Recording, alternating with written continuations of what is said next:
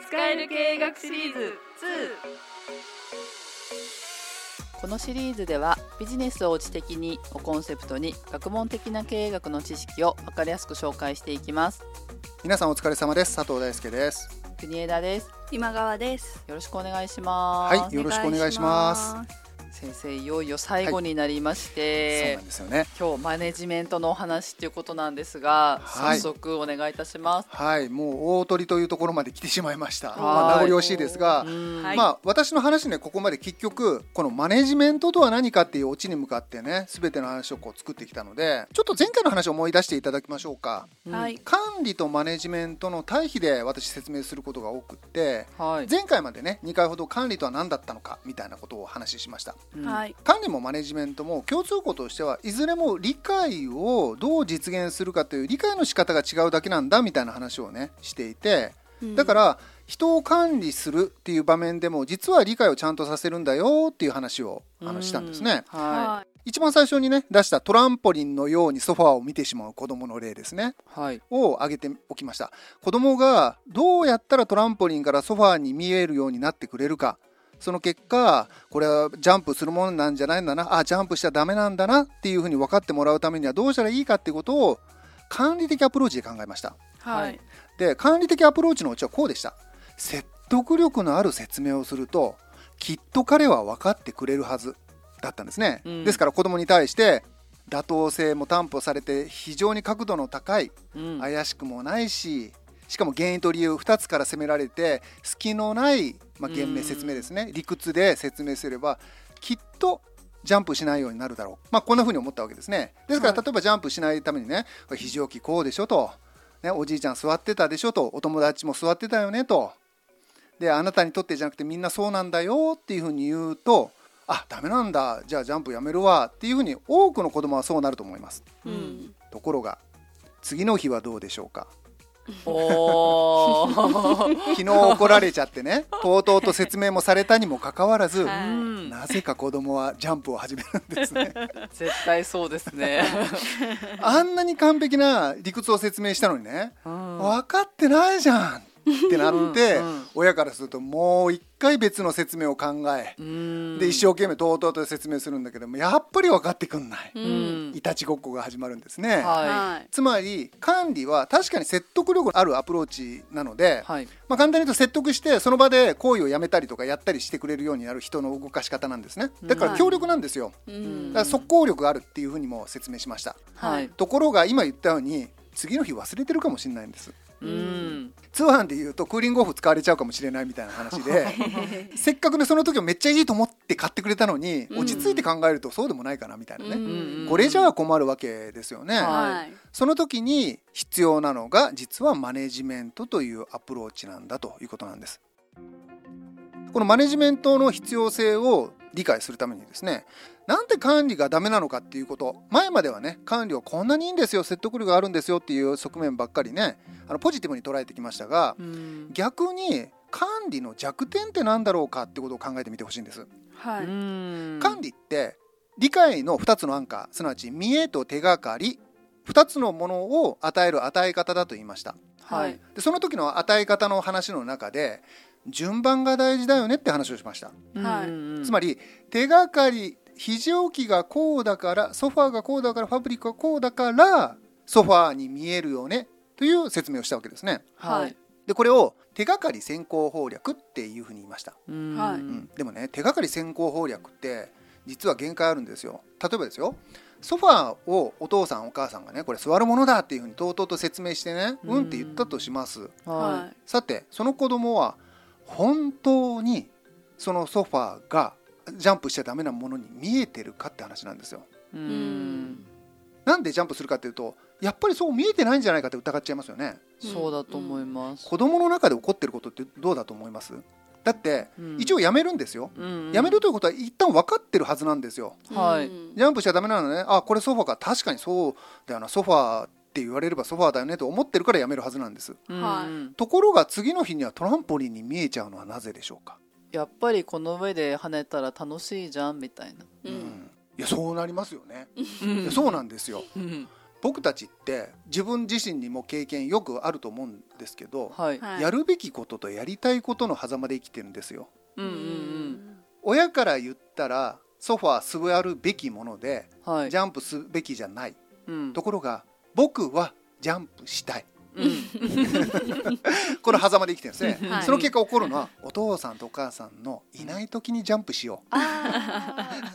結局こうなりますよね、はい。つまり分かってないじゃんになっちゃうんですよね。でもこれだと本質的に分かってないから結局お父さんお母さんからするとねうん。スプリング壊れちゃうわけで意味がないわけですよその理解だと。うん。はい。だからいたちごっこには陥っちゃうんだけど、はい。これをやっぱり本当に分かってほしいと思いませんか？ううんん。だって会社とかね、うん。大人の世界でこれが起こると面倒くさいですよ。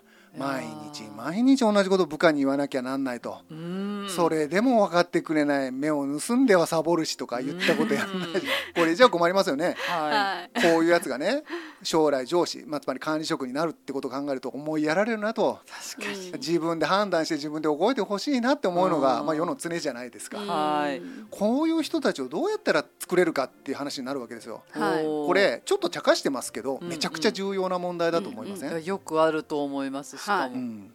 じゃあどうやったら その人はね自分から自らそういうふうに思うか。うん。うん。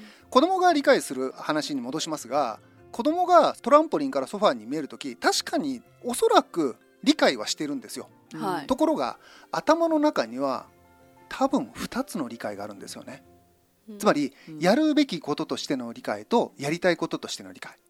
つまりやりたいことはトランポリンに見えていてジャンプしたいっていうことの理解。自分のもともと持っている理解、はい。一方でお父さんお母さんが言う正解としてこうやるべきだよという理解も頭の中には確かにある。はい。うん。だから両方あるんです。うん。だから必要に応じてどっちかが出てきちゃうってことが先ほどの隠れたところでジャンプしちゃう行動につながってるんじゃないかと。うんうんいうことなんですね。うん。さてよく考えると僕たちはやるべきことをやるべきこととして理解してますよね。ううん。ん歩いてる時にね人殴っちゃダメじゃないですか。うん。コンビニからお金払わずに物持ってきちゃダメじゃないですか。はい。うんたとえ持ってきたかったとしても。はいですよね。つまり、はい。やりたいからといって僕たちはやりたいことだらけで生きてないですよね、うん。そうですつまりやるべきこととして生きてるわけです、うん。はい。この時僕たちは自律的にやるべきことを選んでるんだけどいわばそれは理屈上の理解でやるべきことをやってる感じがありませんか？そうですね。つまりやりたくてやってるというよりは、うん。やるしかないしやるべきだと思うからやってる。ルールだからみたいな。そうですね。ルールだから、うん。正解だから。うんうん。これってもともと僕たちの中にはなかったんだけど親や先生や上司や大人から教えられたからうんうん。人事の理解として頭の中にあるという振る舞いなんじゃないか。あうんうんうんつまり正解としての理解はそうだっていうふうに分かっているんだけどうん。僕の理解ではないになってませんか？ーうん。なんです。うん。つまりやるべきことでやりたいことがつながっていなくってうん2つの理解があるからともするとやりたいことが出てきちゃうって話なんですよ。うん大事なのはやるべきことがやりたいことに変わらないとダメだって話なんです。はいですよね理屈上。理屈上はじゃあ理屈で考えてみますね。はいソファーの話でいきましょう。ソファーをソファーと見てほしい。うんで親の説明でまず教えます。はい親はほら肘掛けがこうでしょとかうんなんとかっていうふうに言います。ところが子供はそれで正解はソファーなのねという学習はするもののうん私個人のオリジナル視点からはトランポリンに見えるというものを捨てていないのでうんそれが残ってしまいます。うんううん。んなぜか。それは実は私たち教える側と同じ理解をしていないからだと言えるんじゃないか。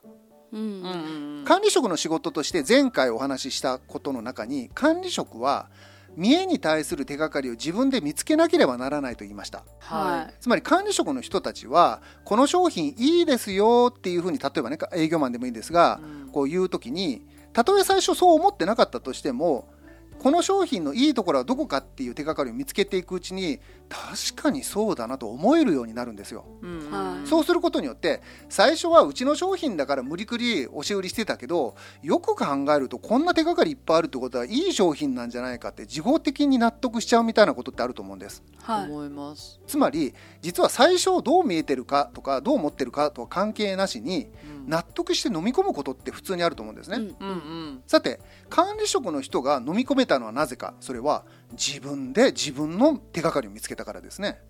人に教えられた手がかりだと人事の理解になってしまいます、はい。ところがそれがソファーだという根拠を自分で見つけたら他でもない自分で見つけたものだからまあ確かにそうだよねと思わざるを得ないってことになりません、はいこのやり方はお客さんに物を売る時にはこうなります。うん。例えばですよ。ありえないけどこの商品いいんですよ。どこがいいか言ってください。お客さんに言わせるんですはい。うんうんそうするとお客さん「え私が言うのって普通ありえませんよ」うん。だけど例えばそれが実現できたとしてねはい。ここがいいのかなあそこがいいよねもっともっととか言うわけですよ。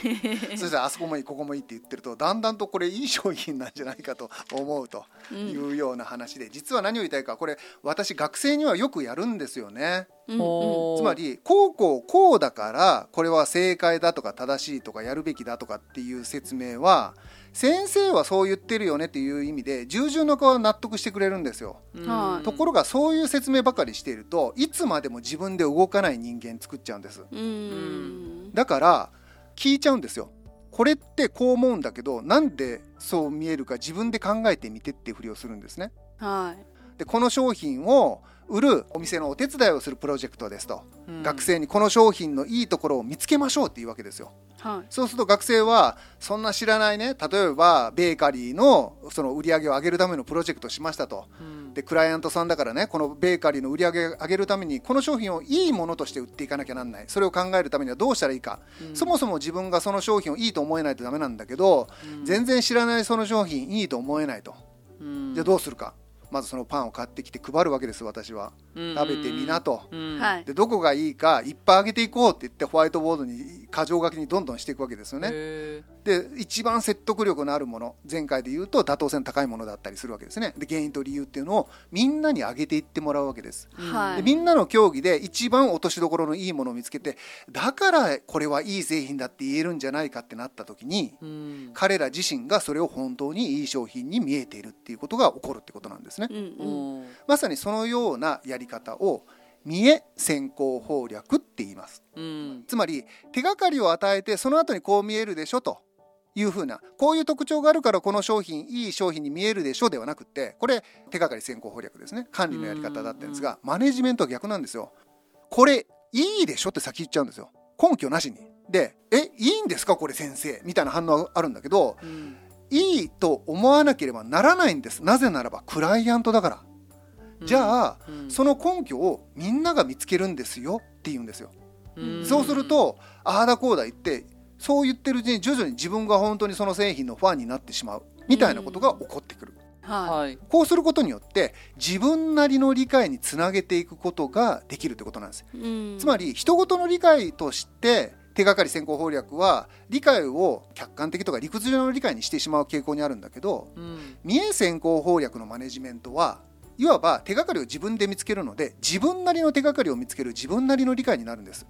うんだからなるほどねと思えるようなところに行くこれが最初やるべきこととしてつまりそれがいい製品だとして見るべき見え方を示されるんだけどうんその根拠を自分で探していくことによって徐々にそれが自分ごとになっていくつまり当事者化していくっていう理屈があるということなんですね。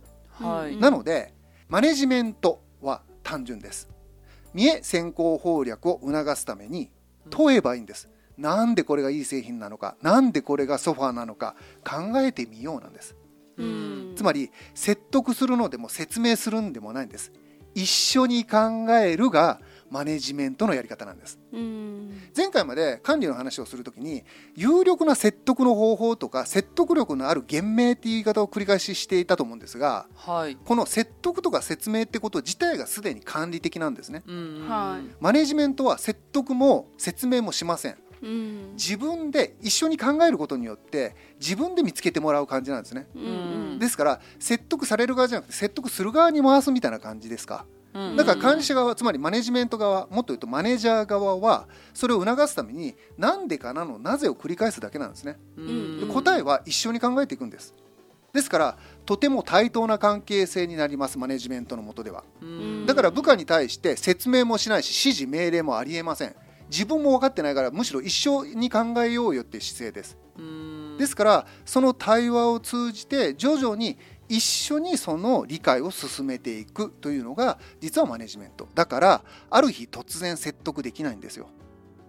ただ本質的なので時間や労力はかかるんだけど一旦自分なりの答えを見つけるとなるほどと思ってもらえるしそういう納得に基づくものなのでそれに基づいて自分で自律的に行為をしてくれるようになるということ。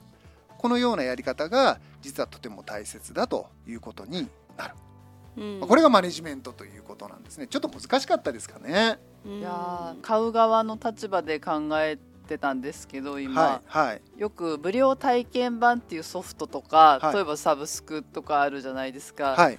60日後ぐらいから課金するかどうかを問われるみたいなやつ、はい。あれってただで使わせることによってお客さんが楽しい使い方とかを見出したり、便利な使い方を見出すっていうのを促してるんだなっていうふうに思いました。そうも考えられますね、うん。そうすると実はそのいわゆるフリーで使える期間みたいなものを設定しているのも、実は見え先行攻略を促す一つのやり方なのかもしれないっていうふうにね、うんうん。こう自分で発見してもらうって。だから一見なんかえそんなんでいいのって思うやり方ですよね。そうなんですただで使っていいの？みたいな。そうそう。でもまさに見え先行攻略からするとその時間がたとても大切だと、うん。自分なりの魅力を自分で発見してもらうってことほどいいことはない、うん。そうすると使用期間みたいなことがはい、マネジメントを意識した取り組みだっていう説明もここではできるかもしれませんね。うん。なるほどです。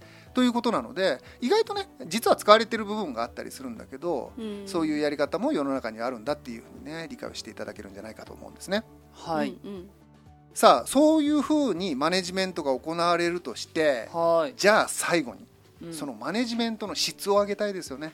前回管理もどうやったらいい管理つまりいい説明ができるかって話をしました。はい。実はマネジメントのやり方見え先行攻略のやり方にもいくつかのねコツがあるんですよ。大したことないんですがうんうん。そのコツがあるのでちょっと紹介しておこうと思うんですね。はい、はい。で例えばですよ。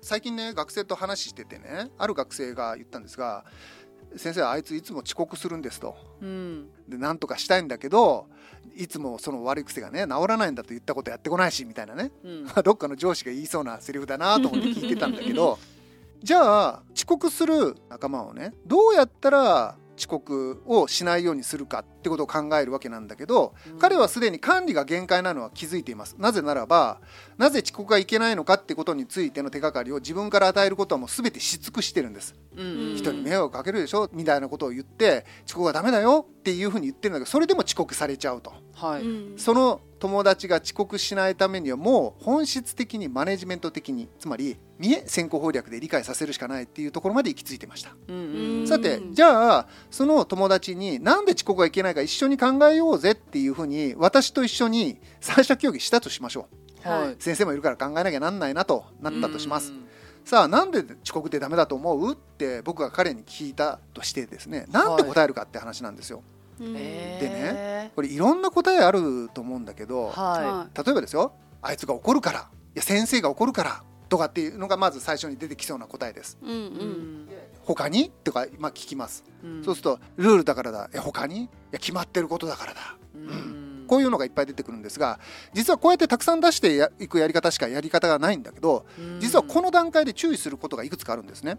はい、はいで一つは例えばルールだからだ他に決まってることだからだこれ実は同じことの言い換えをしてるの分かります？はい。トートロジーといって同じことの繰り返しなんです。なんでダメなの？上司が怒るからだ。じゃあなんで上司は怒るの？なぜならばルールだからだ。うんうん。じゃあなんでルールなの？それは決まってることだからだ。うんこうなるとルールだからの根拠として決まってることだからだっていうのがうん。もう因果関係なくなっちゃってるんですよ。同じことの言い換えになっちゃってるんです。ねはいはい。だから問い続けることがとても大切なんだけど、うん。トートロージーつまり堂々巡りの言い換えの説明に陥らないようにマネージャー側は論理を意識してコントロールしてあげないとダメ。いやそれ言い換えだよねと、はい。根拠聞いてんだよねってことを言ってあげなきゃなんない。うん。だから前回勉強した原因と理由をちゃんと出すように促していくってことがとても大切で、はい。それは原因であって理由じゃないよねとか、まあ、そんな風なことを指摘してあげるのがとてもいいやり方だってことになるわけですね。うんでこの原因と理由とかあと妥当性ですよね。これを意識して問いと仮説をぐるぐる回して問いかけを回していけば大体いいところの答えには行き着きます。おー。行き着いた答えが例えばですよ、はい。その学生の場合なんですけれども、うんうん。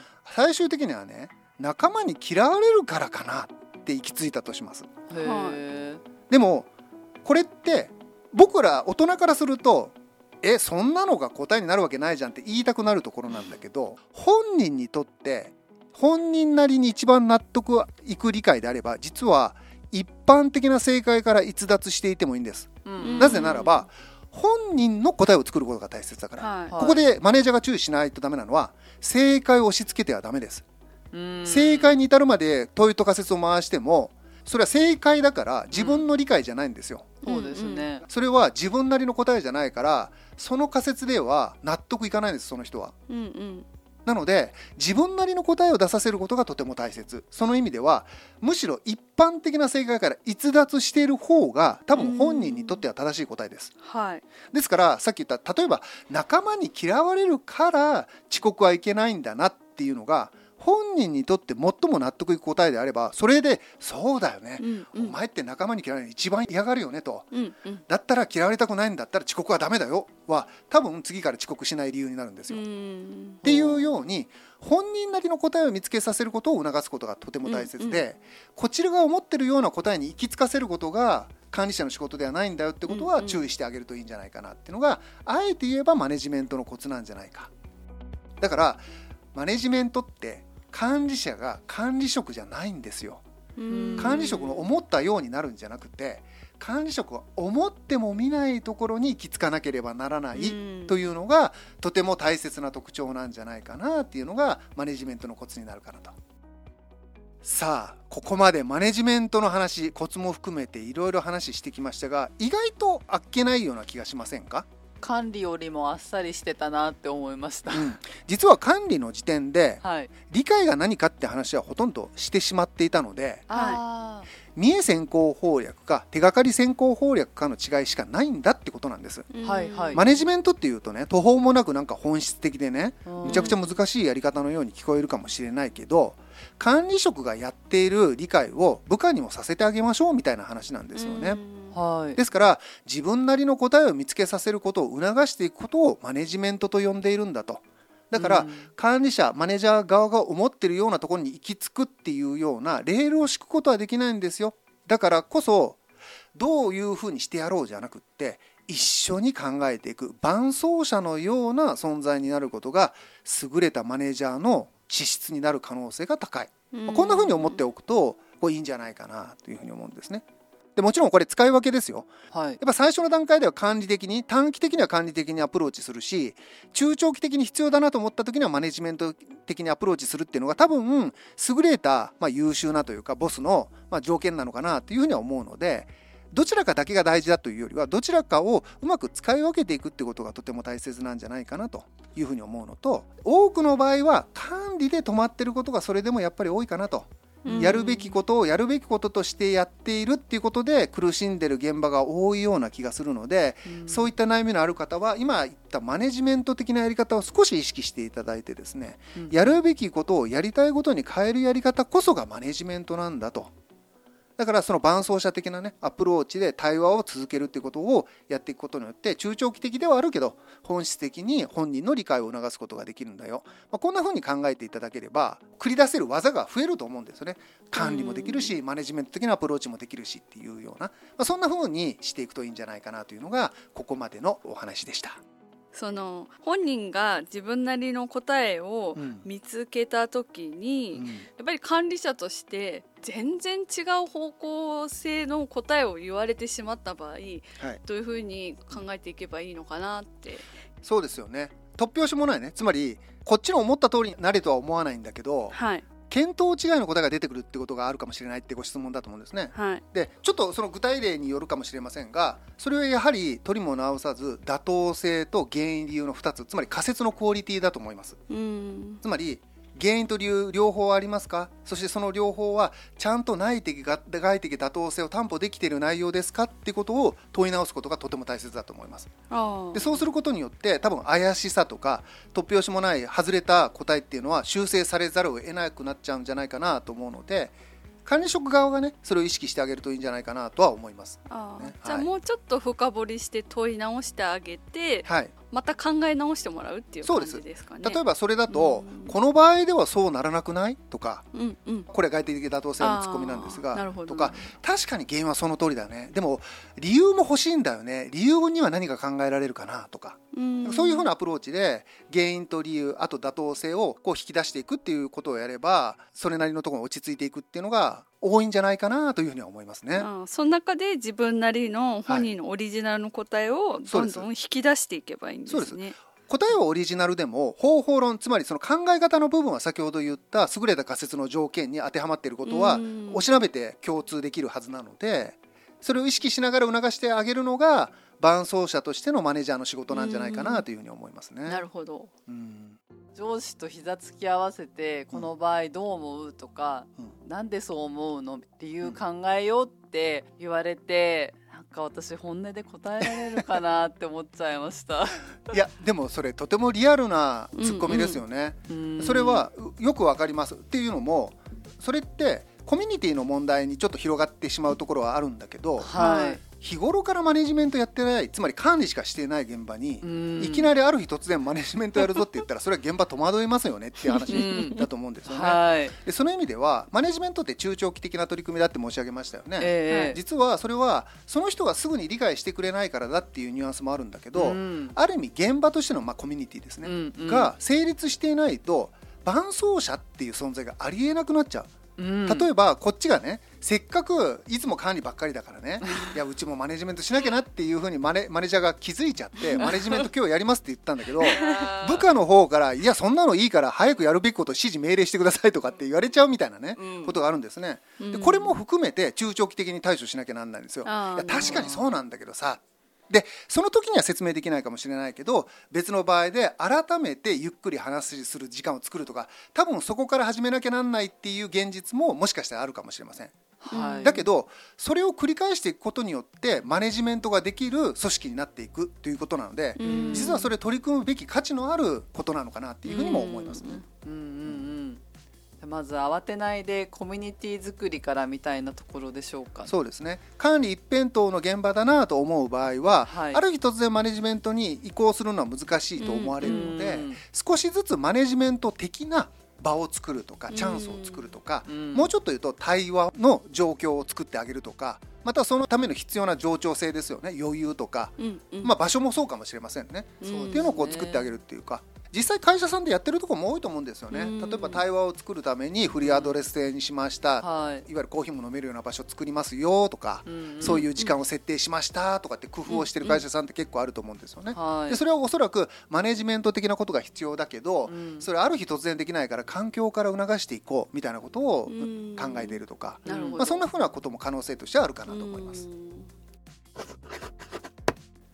うん今日で使える経営学シリーズ2が最後になりますね。はい。長々とねリスナーの皆さんにお付き合いいただきましてありがとうございました。ありがとうございました。